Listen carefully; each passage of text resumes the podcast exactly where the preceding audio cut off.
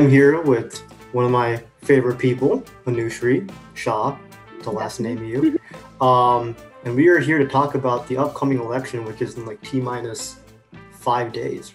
Um, it'll be four days by the time I put this up. I think I'm putting this up um, tomorrow, just to give the people the reference. We are Texas residents. We are proud Texas residents, I would say, proud Austinites. And currently, I think Texas early voting has hit a record high. Young people are driving record voting numbers in this state. So, um, thumbs up to that. But how are you feeling about Texas going blue on election day? And do you think Biden should give this state the attention he's given other battleground states such as Florida and Pennsylvania? Or do you think he's given it the appropriate attention it needs? Yeah, honestly, I think that like this campaign for for like all of like the kind of I feel like criticism like criticisms against Biden, I don't think you can deny that like the way that he runs his campaign is very smart. Like he he waited until he had amassed like a certain amount of money and that's when he started looking into Texas because he had so much of like a surplus of money, right? So like when you compare like those numbers to Trump's numbers, you get why Trump is only like really campaigning in a few battleground states and why Biden is casting the net like so wide, like in Georgia, in Texas, and in states that like we didn't think that Democrats had a chance in in 2020. But mm-hmm. I feel like you can only do that when you have the money that he has. Right. Do you think the strategy of sending, for example, Obama to Pennsylvania, Florida, Pete Buttigieg in the Midwest, do you think that's a good strategy, or is there more weight to actually having the candidate be physically in those states? Honestly, I think it depends on who you send out to like stump for you. With mm-hmm. Obama, especially in Pennsylvania, when like we know that the state flipped in like part because of the Obama to Trump voter, his voice and like his voice seems to hold a lot of merit, as well as like the fact that you know his approval ratings are just skyrocket, right? Mm-hmm. Because every time Trump does something, every previous president sees like um, their approval ratings skyrocket. So I think like he is a very valuable messenger and Pete Buttigieg, I don't know about the Midwest, but like his stuff on Fox News is great. It's I'm surprised they're inviting him back. Like I love yeah. it. I love to see it. The the way they roast Pete, Pete mm-hmm. roasts the people. Um, so good. What do you think has been the difference in strategy then between Biden's campaign now and how the Democrats ran, maybe possibly Hillary's campaign or how Hillary ran that campaign in 2016? I think there is like way less cockiness. Like I think with Hillary's campaign, everybody was quick to believe the polls. And people mm-hmm. did like her campaign was not really going into states like you know wisconsin and michigan and like these states um, where they felt like it was just like a democratic stronghold so they didn't bother to go in. But it, he is running his campaign very cautiously. Like he's taking risks. He's putting ads in texas. He's putting ads in georgia. But he's not taking anything for granted. Like he's not putting all of his eggs in the basket of Texas and forgetting about, you know, the importance of winning Pennsylvania, right? Mm-hmm. So I think like with Biden, he is casting his net wide, but he's making sure to not leave anything unchurned.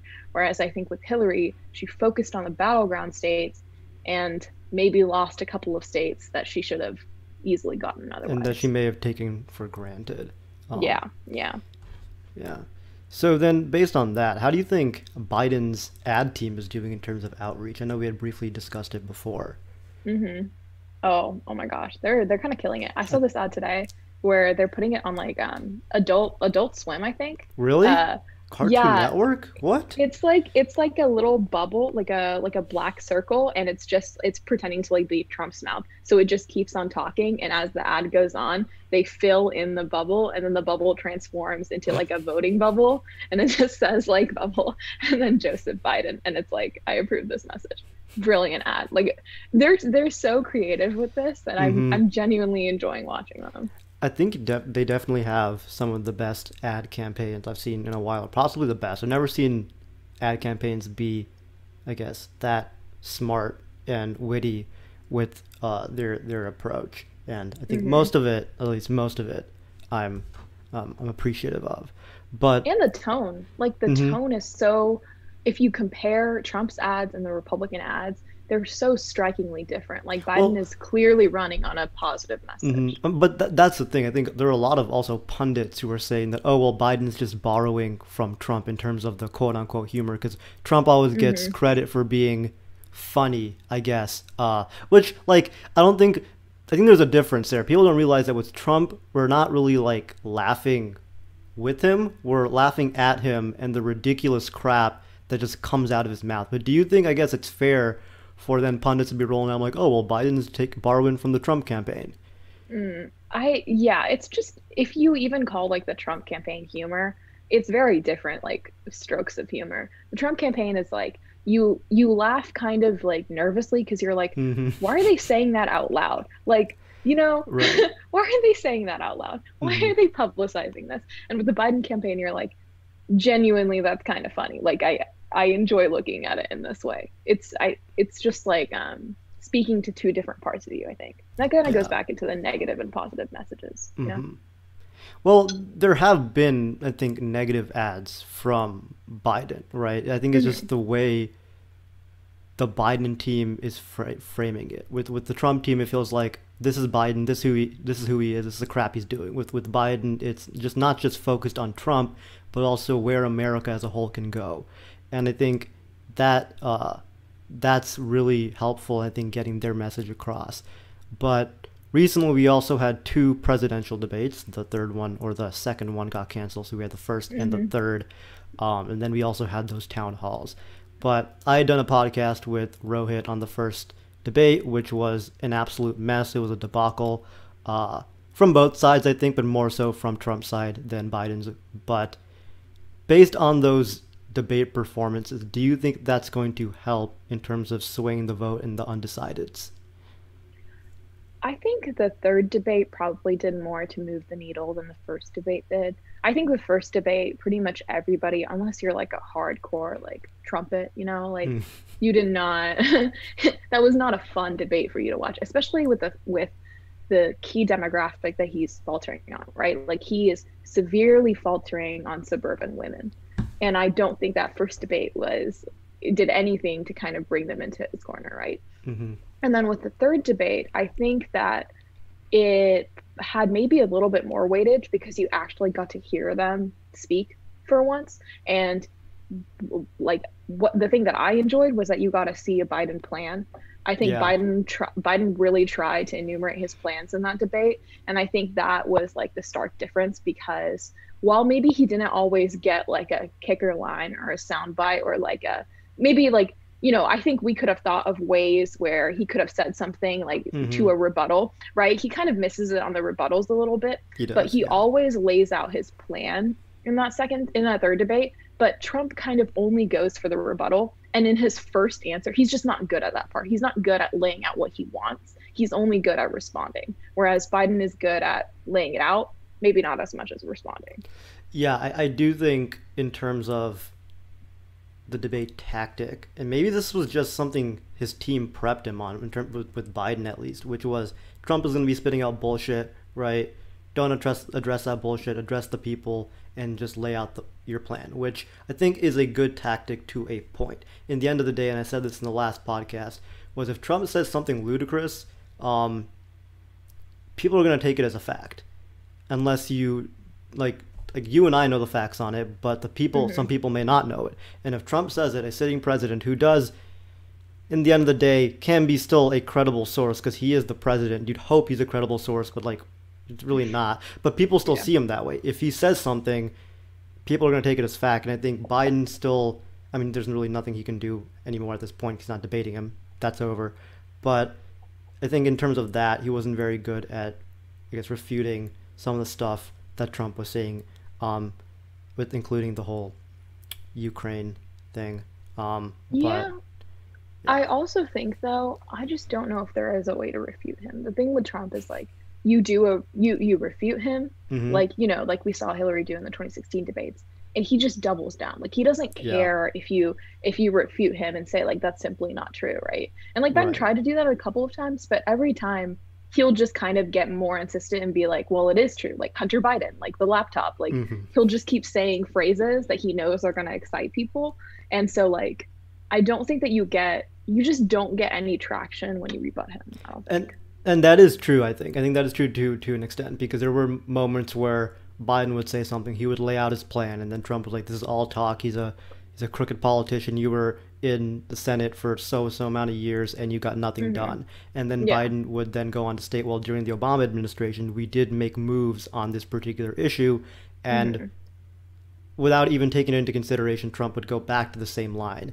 And I yeah. think what I disliked was whenever Biden was like, "Oh, well, we had a Republican Congress, that's why we couldn't get a lot of things yeah, done." True to an extent, yeah, but that was mm-hmm. still a you, you, were giving exactly what Trump wanted. But mm-hmm. in the end of the day, it's like, at the end of the day, the debate is over, it's done, um, and I think now it's coming down to these five, four to five days, and seeing mm-hmm. what each campaign can do.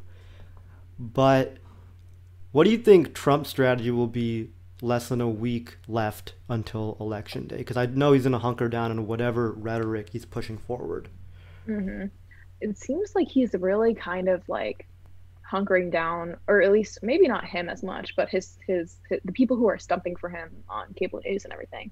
They are really like honing in on this Hunter Biden thing. Mm-hmm. And I don't think they realize that like the only people who care about like this like farce of a story, which like we know it's a farce of a story. Like right. Fox News refused to cover it for a few days because mm-hmm. they weren't even sure about the like uh, credibility of the reporting. Like we all know it's an idiotic article, but like they keep bringing back this point. But the only people who care about it are hardcore Trump supporters, and they're already going to vote for you. Like undecided voters don't care about Hunter Biden. Like they just genuinely don't. Yeah.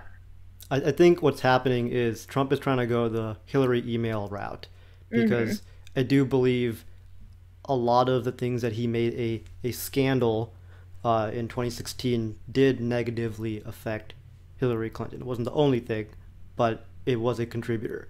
And I think he's trying to go the same tactic this time, trying to paint Biden as a crooked politician. And mm.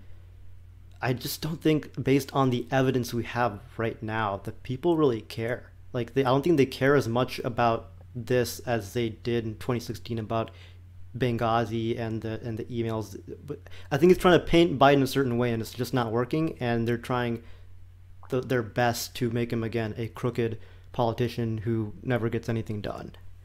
It's just harder because it's harder to like make the tax land. Like you know Biden's personal story, right? Like you know mm-hmm. like him losing his wife and his daughter in the car crash, um, like recovering from that. Like it's just not.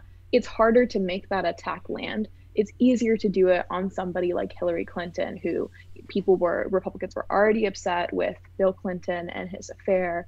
Um, it's easy to blame his wife for that, like on their side of it. It's easy also to make um, like kind of uh, overly ambitious, overly cunning um, uh, attacks land on female candidates than it is male candidates, yep. especially like with Joe Biden, who's like looks like a grandpa. Like it's just harder to make that like a tax stand, you know? Like he just does not seem like somebody who is capable of that. So it's right. just it's not hard. It's not easy to make that work. Mm-hmm. So you think part of it is the optics of the candidate? Yeah, for sure. It's just like like people know who Joe Biden is at this point, right? Like mm-hmm. what like Lindsey Graham once called him like a good of a man as God ever created, right? Like there's a reason why like Republican senators and congressmen are not coming out and right. saying crap about Hunter Biden and saying like crap like this because like they know who Joe Biden is. It's just hard to make these attacks land. Right.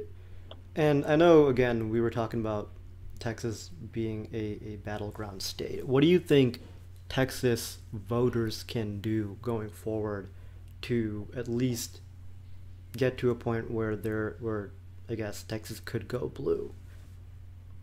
If you haven't voted, vote. But if you've already voted and you want something to do, phone bank or text bank. I'll probably be mm-hmm. phone banking this weekend. It's super easy. You just have to follow a script, and it's a good way to reach people who are possibly still undecided. But it's also important, like, to not get cocky. If you haven't early voted and you're seeing like the trend, you're like, oh, turnout is great. Like, I don't need to early vote. You do because Democrats early vote, Republicans vote on the day of. So, mm-hmm. like, massive early voting um, turnout doesn't matter as much if Republicans meet that turnout on election day. So you still have to vote. Like voting is just as important now. Right. And I think this has been a fight and this will continue to be a fight until election day. And I think that fight has to come from the people, has to come from the voters, has to come from us. Mm-hmm. And although things are looking positive right now, we also have to be aware that there is a good chance, a good chance that Trump can still win this thing. And I don't think that can dis- that should discourage us, but more so more so it should encourage us to keep the momentum going. Mm-hmm. And I do think that this Biden Harris ticket has an energy behind it um, that I haven't seen for a Democratic ticket in a while. I, I didn't see this energy with uh, Clinton and Kaine in 2016. Mm-hmm. So I think, again, the key here is to keep that momentum going, make a plan, go vote, do what you can. Uh, but in terms of, I guess, the energy with this Biden Harris ticket, I guess, what do you think it is? Is it, is it strictly that people are voting out of fear that we might get another four more years of Trump? I think it's honestly, I think it's fear as mixed with um, kind of a, a fresh new electorate, right? Like mm-hmm. the electorate has drastically changed since 2016. We have more young voters than we ever than we ever did before registered to vote, in part because of the March for Our Lives movement in 2018 that spurred on a lot of people to get involved in the midterms, right? right?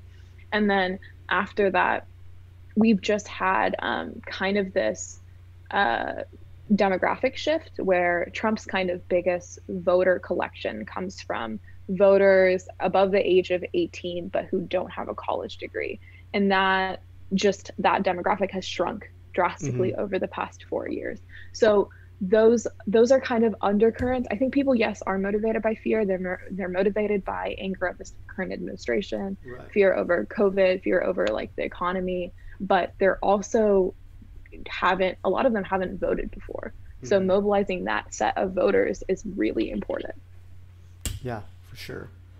Um, and I think in terms of also the the media, do you think they've I mean, you'd hope, but do you think they've learned their lesson in terms of like sensationalizing things that doesn't, I guess, need much, uh, I guess, it doesn't like need to be addressed as much. Like, do you think they've learned their lesson in 2016 and they have a different approach this time around?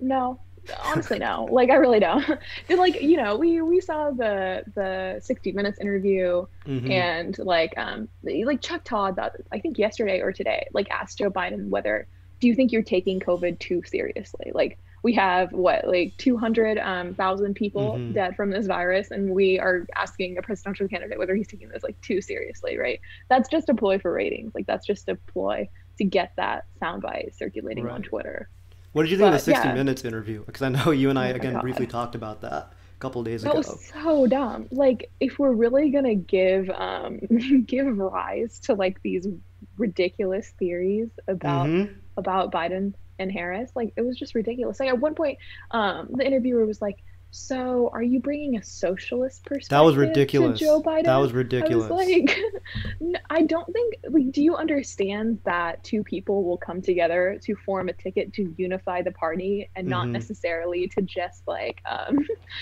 sit there and convince the main party um, or the main candidate to like completely change their opinion? Yeah, I, I, it's just ridiculous. I hope they don't think that objective journalism is using these ridiculous talking points from the far right and what Fox News mm-hmm. is pushing as an agenda and thinking that's what objective journalism. We have to ask questions from both sides. And by doing that, you're asking questions like, are you about to socialize this country, socialize Joe Biden? Um, one question was like geared towards Biden, basically saying that you're an old man. If you if you pass, what like, like what confidence do you have in Kamala Harris? It's it's ridiculous, and these are all right wing talking points that yeah. O'Donnell, the interviewer, was pushing forward, and I just thought it was it was ridiculous. And they thought, yeah. oh, she did a good job. She she she didn't. She was asking ridiculous questions. Yeah, it's like this kind of notion of like to give a fair interview, you have to you have to circulate some of these like absurd baseless rumors on like the far right side um, and that's how you give a fair interview. Like, no, it's not. You're always going to leave them unhappy. Like, far right people are going to be upset that you didn't like give tell them like, oh, is Joe Biden really like a PizzaGate pedophile? Like, that's what they're going to be upset about because you're never going to be right enough for them. So mm-hmm. just stop trying. Like, ask them proper questions about their policy because that's what American voters care about. And did you did you watch the the Trump 60 Minutes interview?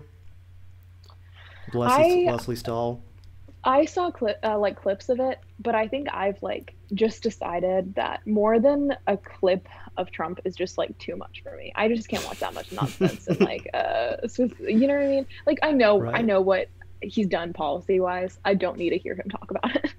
Right. I, I couldn't get through it. I, I started it and I, I just watched the part where he walked out and said he was at he was being asked uh, oh, yeah. unfair questions and Mike Pence rolled in and then it uh, Trump's press secretary, I believe, just dropped like this big ass um, healthcare plan yeah, that that just had like executive orders in it. it the thing that killed me is like I don't get what like Republican strategists thought of this like idea because the reason why so many like Republican seats flipped in 2018 in the House was because Republicans like ha- representatives were held um, to the fire on their positions on Obamacare, right? Like mm-hmm. that whole movement, John John McCain like voting down on it. Yeah. That was a that was a massive point in his presidency. So to get back those voters, he needed to have a good healthcare plan.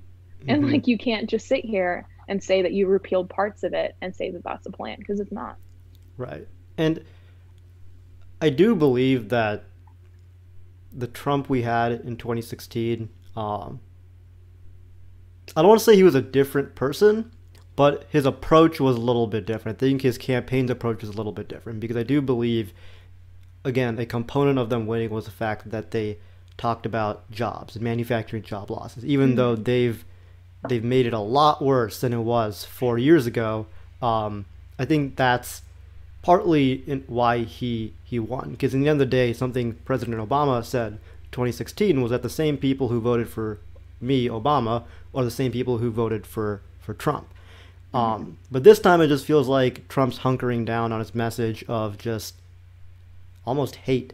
Uh, do you think that that I guess that tactic is going to work out for him, or do you believe people are seeing right through it this time? Yeah, I think the thing that's interesting about it is honestly there are weirdly a lot of parallels between Obama's original campaign and Trump's 2016 mm-hmm. campaign, in yeah. that both of them marketed themselves as outsiders. And if you look at like Trump in 2016, we put a lot of media coverage on like the sound bites of what he was talking about. But when he went to like these areas, he was speaking to voters as to like what concerned them, right? Like when he went to these mining towns, he was talking about bringing mining jobs back. And even though we know that, like that's just not feasible given the way that the world is now. Mm-hmm. Like he was still meeting voters where they are, and his message was being tailored to the specific section of America that he was talking to, right? Right. But now he's not an outsider anymore. Mm-hmm. He's running on the exact same rhetoric. He's saying, like, you know, Joe Biden's an insider. I've been like, he's been doing it for this long. He hasn't gotten anything done. But like, you've been there in four years and you haven't gotten anything done either, right? Mm-hmm. So how are you that much different? So now I don't think he realizes that he is a politician now. Like he's not an outsider. So right. he has to run this differently. And I think part of the issue was that because he was yeah, part because he was an outsider, that was also a contributing factor. But at the same time, this is someone I, I never understood when Trump became the man for the working class. I, I never I never understood that because this is someone who has lived at the top for his entire life. And yeah. he has just consistently ripped off working class people and I don't. Uh, his his messaging worked around 2016, but I do think people are seeing through it, and I do think people are disappointed in the last four years. But do you think that there is that energy also that people are seeing right through him? And because at the end of the day, like he has an immovable base. But at the same time, do you think the undecideds are like, you know what, Trump isn't it? I'm gonna go vote for, I guess, Biden. Do you think there's that energy also? Yeah, I think one big thing that he's not factoring in in terms of like his base and an undecided is it's a ridiculously bad idea to not curtail a disease that predominantly affects people who are older when older people make up like a big portion of your base. Like mm-hmm. statistically that is a dumb idea right? Yeah. Because either they are going to get like get sick and pass away from this disease or they are more likely to know somebody who has right so there is there is definitely a section of his base that has become disenfranchised with his with him due to his treatment of covid and i think that was like a really good attack that maybe was a little understated when Biden was saying it. But when he was talking about like the missing the missing person in like the chair at your dining table, that was a really good mm-hmm. um, line kind of tailored at those people who have lost a person to COVID and who are now realizing that like it's maybe more important to vote for experience and for leadership than it is to vote right. for somebody who, who says he's going to shake things up but actually never does right but hasn't really yeah mm-hmm. i know that whenever biden won the, um, or he was looking like he was going to run around win around march uh, mm-hmm. there were a lot of progressive who weren't too happy about it how do you think he has done in terms of adopting the progressive vote honestly i think a lot of his work was done for him because COVID, I think, drastically impacted progressives. Progressives that I know are like, you know, I don't like the man, but I can choose. I my choice is between a candidate who doesn't believe in wearing a mask and a candidate who does. And like at the end mm. of the mm-hmm. day, that is a big difference, right? Right. And then also now that he's not being like I don't think Biden does well in a field of 16. I think he does better when you get to see him one on one. You get to see his interactions with people. You get to learn more about him. Mm-hmm. And I think now that people are learning more about him, they are kind of impressed. Like things that never got traction, like he introduced the first bill on global warming, right? But we don't give that the same amount of weight as we do oh, you know, Bernie Sanders like fought with um, civil rights activists in the 60s, right? That's important but it's equally important um, in terms of like your record that Biden introduced the first bill talking about global warming, right? So like I think people were highlighting some parts about um, Bernie's record and saying like this is a testament to the fact that he's always been this way, and then never highlighting important parts of Joe Biden's record that are like great points in his record, right? Like there yeah. are also bad points in mm-hmm. Sanders' records that never got traction. People were never talking about the fact that he's not great on gun control, right? He's he's historically yeah. not great on it, right? But mm-hmm. that was not something that ever got traction because people were so um, kind of taken with the idea of this guy who had been in the Senate and always fought for the for the little guy, and that was the idea that picked up speed. Mm-hmm. And what do you have to say, I guess, about now the rhetoric that the Trump campaign is pushing that Kamala Harris is the most socialist progressive person that you'll ever meet in the Senate.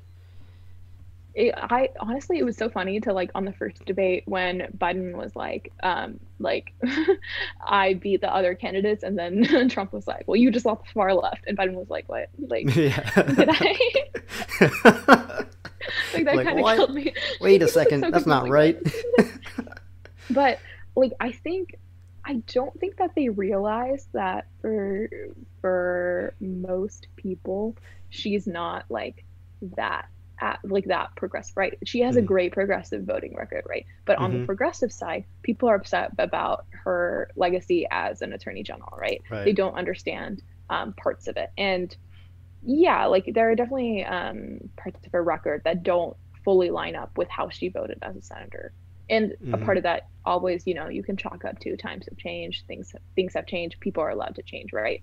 Um, but then on the other side of it it's really interesting that people are trying to cast her like on the republican side as like this hardcore progressive when like for better or worse she was a cop for most of her career right? Like she is like kind of the head of law enforcement on that side of things. So i just think that their line doesn't really stick because like on one hand they're like progressives why are you voting for her? She's a cop. She's a big cop. And then they're like she's the most progressive. She's a radical socialist. Like this line mm-hmm. of thinking is not it's not their message their message isn't working out and i think they yeah. know that. And i think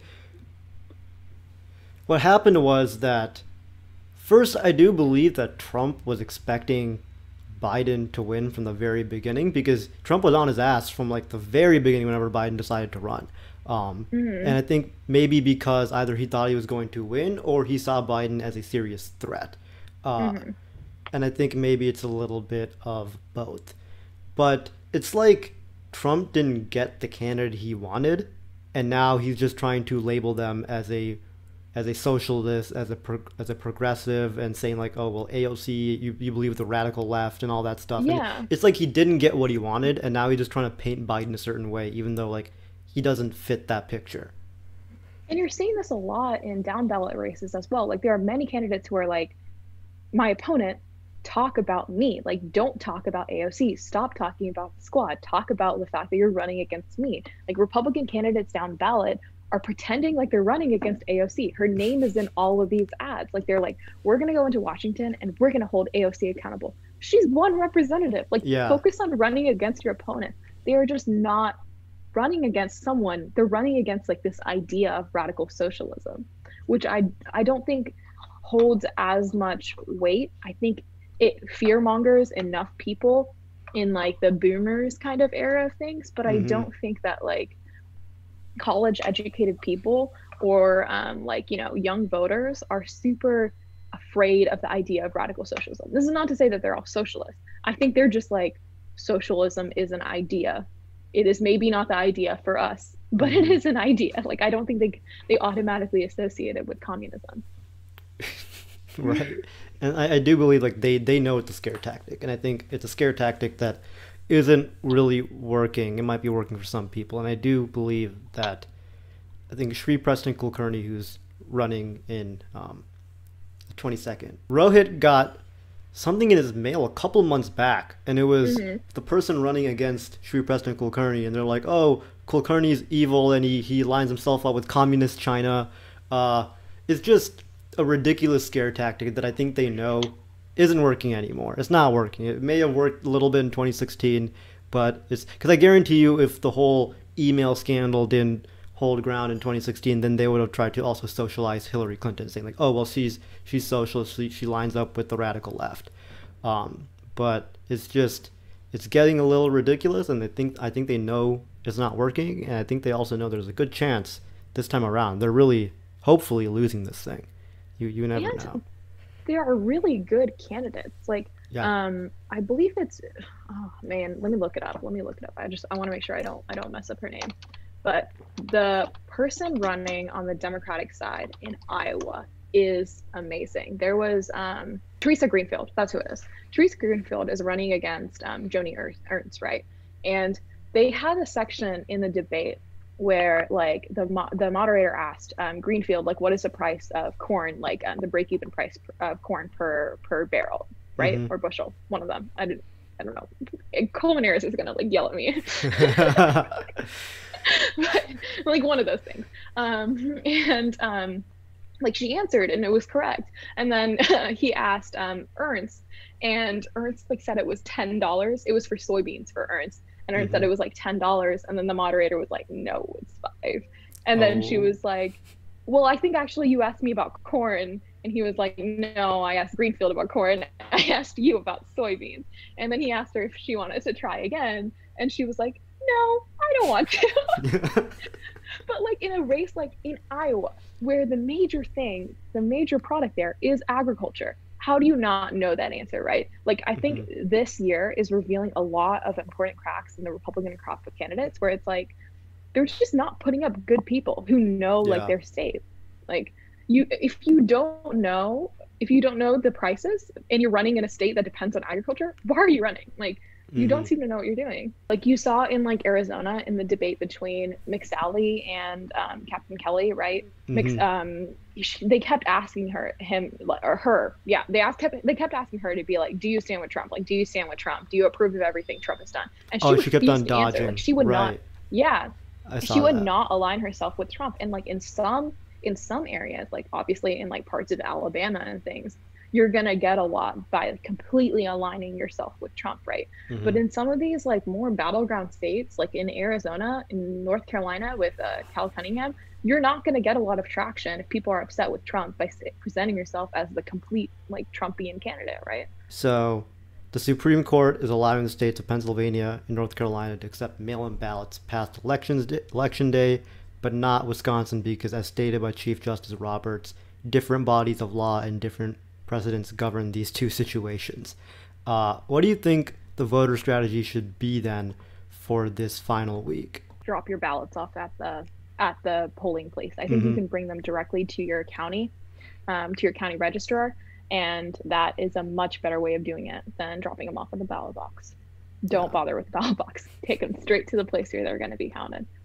And like, this is just setting us up for a very confusing week. Like, it's not going to be like it was in 2016 where yeah. we know by midnight and it's like either great or bad and that's it right like we're going to know the scariest thing is that more democrats rely on mail-in ballots right so we're going to mm-hmm. have this kind of we could have this thing where it's skewing red to the point where you know it doesn't have to be skewing red by a lot for trump being who he is to declare a victory right mm-hmm. and then as mail-in ballots come in we're going to see a different kind of set of things. And that's going to present a very interesting dilemma for the Supreme Court because like that's going to probably end up at their at their desk, right? So right. that's when you're kind of going to see like these justices kind of come into themselves because I don't I don't necessarily people are kind of writing it off as like, oh, well, if it gets to that point, like we're screwed, right? And I don't know if that's necessarily the case. I don't think people expected the Pennsylvania ruling um, I think that was definitely like, people are like that's a blow to Republicans. I don't think people were expecting that ruling, especially mm-hmm. from Alito and from Roberts, right? Roberts, right? Um, yeah. Like leaving leaving the Wisconsin decision aside. So I don't think you can say that like when it gets to the Supreme Court, they're going to it's going to be clearly across party lines, right?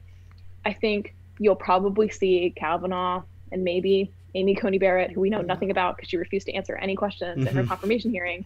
Um, like and probably Thomas go with like the Republican side, but I think there are more moderate votes than we expect on the mm-hmm. Supreme Court, especially now. Like I think I think Roberts is a big one, and Gorsuch is someone who I've been like very impressed by with his rulings this year. He has shown like a lot of um, uh, kind of uh, introspection into these rulings, more so than I think I expected from like the first judge that Trump nominated. Trump appointed, right? right. And yeah. what do you think the confirmation of Amy Coney Barrett means for progressivism going forward? So I think this might be a little controversial, but I'm not in favor of packing the court. So I just don't think that that is something that you should do, just because it's it's the same thing as the Harry Reid um, invoking the nuclear option. It's gonna bite us in the butt in like mm-hmm. four years.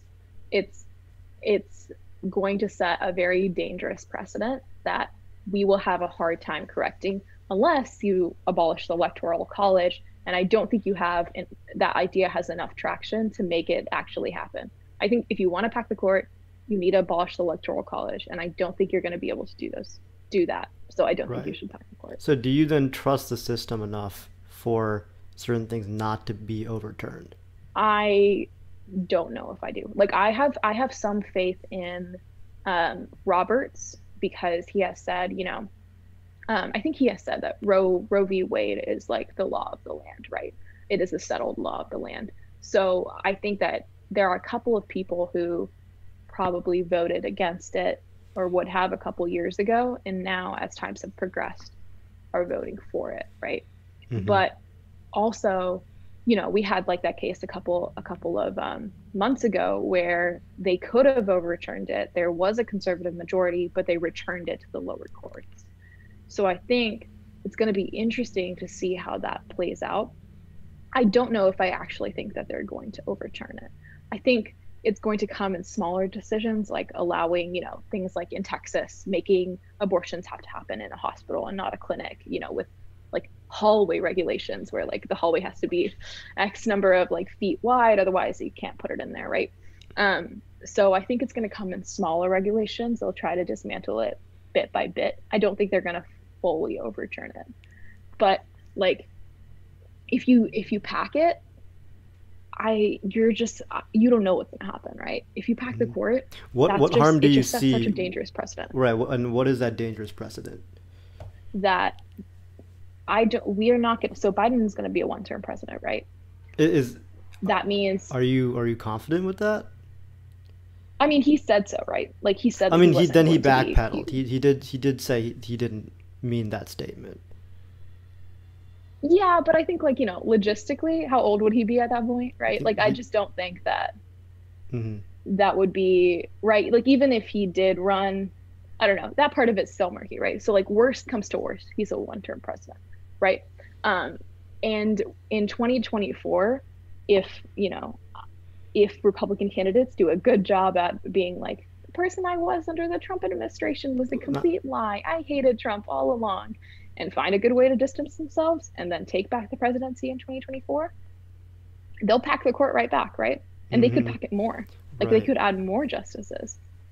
Mm. So I just think that that is very, very dangerous because we in the in the past historically, like especially with Mitch McConnell, we've proven that Democrats will go for the button first, but we are not politically strong enough to keep doing it. Whereas Mitch McConnell is ruthless politically. He will play the long game. He mm-hmm. always has, right? Yeah. Um, and he ends up with wins. They are when it comes down to it, they are just more cutthroat than the Democratic Party is. Yeah. So giving them an option that they can use against us is just not a good idea. Right. We shall see, though. We have, again, a couple more days left. Do you think the election will be over on election day? No, I don't. I really don't. Uh, but Texas will be, though.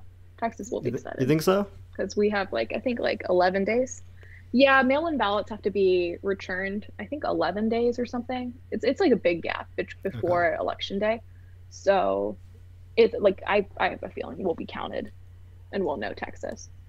So Texas is like, I mean, what Beto is saying about like this could literally be over election night is very true because Texas is one that we will know that has been decided. Yeah. But I don't know. I'm very reluctant to like say that Texas is going to turn blue because I just we have so much voter suppression in this in this state. I just it's insane. It's happen. insane.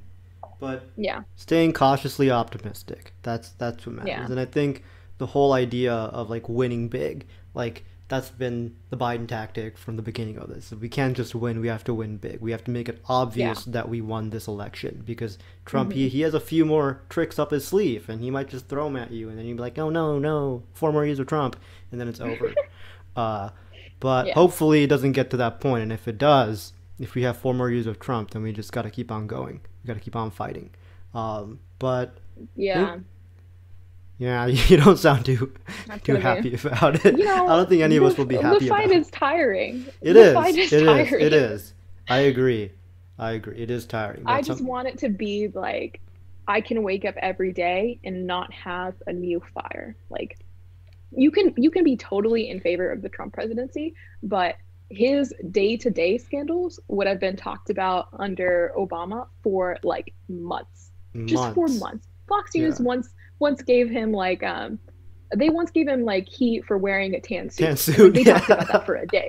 Right? Like or when when when they were like he got um what was it that he got on his like burger and they were like, Wow, that's elitist. That's like oh, he got no.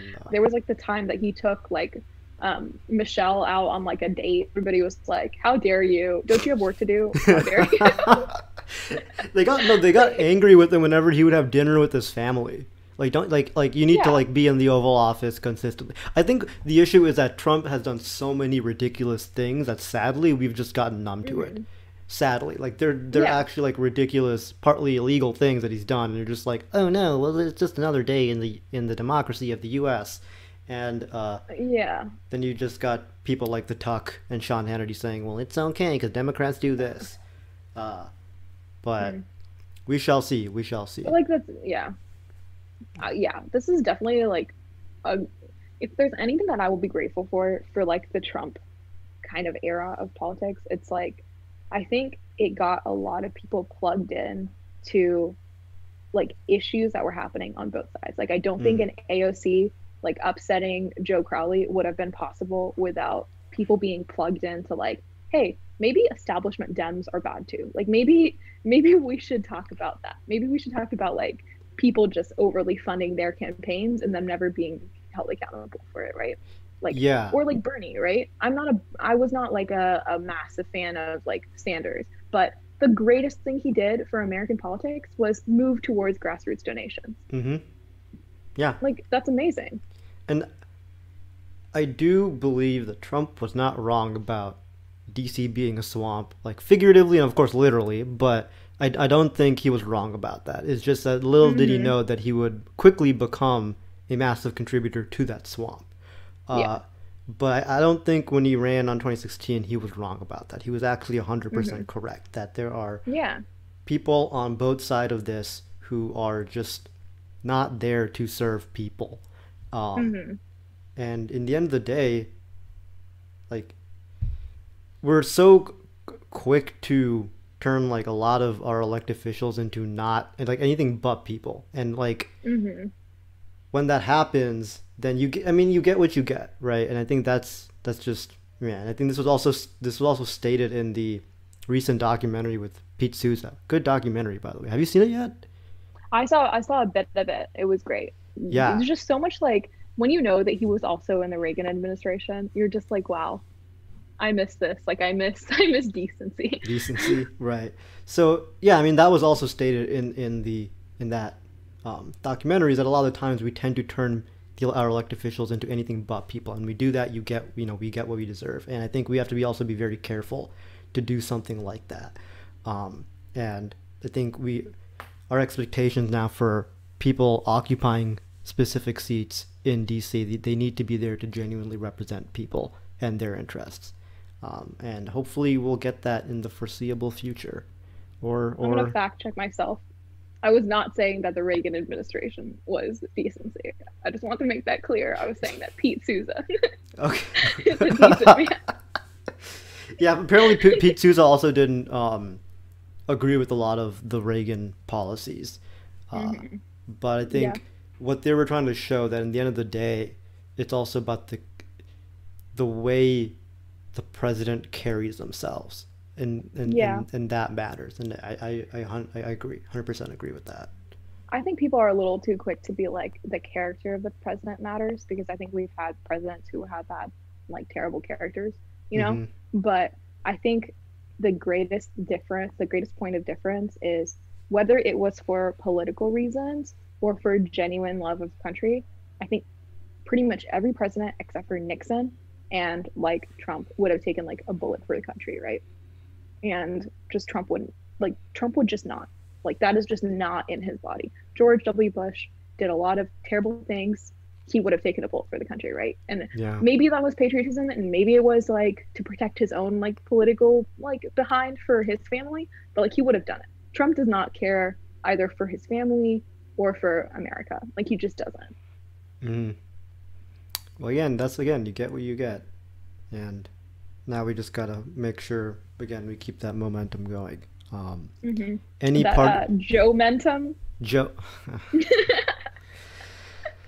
Where, where, where did you learn that one? Wasn't that like his thing? Was is that a thing? Because i know it's jo- i know there's like cup of joe like america needs a cup of joe and i'm like oh that's smart. i wanted to get that from his like store so mm-hmm. badly. mm-hmm but now I'm worried. I don't want to do anything to I like I have like paranoia about jinxing anything. And I feel like if right. I buy that mug and it sits in my cupboard, I'm just going to stare at it for like the week after and just be like, "Well, that was money well spent." you know, I'm just worried right. about jinxing anything. I mean, then the end it goes to his campaign. Um, and that's another ridiculous thing. Like the amount of money these campaigns yeah. are pulling in. Like th- mm-hmm. this is partly a fight of getting the message across, and also partly a fight of seeing who can get the most money, and that's just freaking insane. Uh, and there was like, uh, oh, sorry, continue. No, I'm just saying that like when when that happens, and I think you had stated this also, is whenever you mm-hmm. have so much money being poured into this camp these campaigns, then sometimes you're not going to get regular people to represent your values and what you care about. And like the reason that you are not seeing as many people who are normal, like why it's so much of a shock that like AOC was a bartender before she ran, right? Because it takes so much money to mm-hmm. win a race, a ridiculous yeah. amount of money. And we're just not going to get people who accurately represent like Americans, everyday Americans, if we have this much money being mm-hmm. poured into these races. I'm looking yeah. at it. So in California, it takes about 20 about 30 million dollars to win a senate seat in california. That's a lot. Yeah like that's a crazy amount of money. and that's not what the founders intended when they said like free speech right? They didn't say free speech and whoever has the most money gets to speak the freest. Like that's not what they said. Like, but people are forgetting this like do you do you have any parting words for the people before we, we log out? I have parting vo- words? Vote don't get complacent. That's that's that's. Did you did you vote Anushri? I voted. Did I vote? On, I voted on Tuesday. Okay, yeah, I, I voted fun. on Friday. It was fun. What What about the process made it fun? It was like okay. First of all, the person who was working my poll had to be around seventy years old, and like when I walked in and I saw that man, I was just like, you are like you are America. Like really you are though. Like you're here doing your more than your civic duty for like I'm gonna get I'm gonna like cry thinking about it. But literally mm-hmm. I looked at this man and I was like, You're 70, you're putting yourself at risk every day to just do something for our country and you're never gonna get recognized for it. Like mm-hmm. you're not gonna get like a ticker tape parade and all of the other stuff that we do, but you're so brave. Like you're so courageous. And we need to be talking more about people like you. Like literally I saw him and I was like, Wow, day has been made. This is incredible. We need more people like that, you know? Like yeah, for sure. Amazing. Amazing. Yeah, Adrid and I went at six thirty in the morning. Yeah, we just hopped down. We're like democracy, and then we went to the polls, and then we we put in our ballots. Everybody was so hyped too. It was like six thirty in the morning, and I think one person was voting for the first time. They're like, "We have a first time voter," and then everybody started like clapping and stuff. Cute. Yeah, Cute. and it was also very satisfying. Just you know, clicking buttons and printing out ballots and then putting it back yeah. in. Yeah. Uh, making sure it's you're so not fun. just clicking buttons, you know, for the right people, of course. Mm-hmm. But yeah yeah, and there was no line. So, and then they're like, "Thank um, you for, uh, think participating in our democracy." And I'm like, "You're you're welcome, Jill." I think her name was Jill. I might be wrong. Mm-hmm. Yeah. Mm-hmm. But shout out to Jill. Shout out to Jill. Both, both Jill the poll worker and, and, Jill the Biden. We love Jill Biden. And Jill the Biden. And and and the 70 year old poll worker too. Shout out to that guy too. You shout are a him. hero. Shout out to everybody Incredible. who's who's who's a poll worker, um, yeah. and risking themselves for for for America. Anyways, well, thank you for joining me, Anushri. It was a time, and I hope you can come back on in the foreseeable future. Uh, uh, is there going to be a? I hope there's a happy pod that I can come back on in like a week. We, we can, we can yeah, we can just celebrate. It's going to be a sad pod. yeah, and I'm I'm 21 now, so I can just like pop open a bottle of champagne and drink it on this podcast. Wow. Yeah. I'm not. So oh, yeah, I'll you're just not 21. be sad into coffee or something. Yeah, you'll be just you'll just be sipping on coffee. Well, all right. Well, thank you, thank you for for joining me.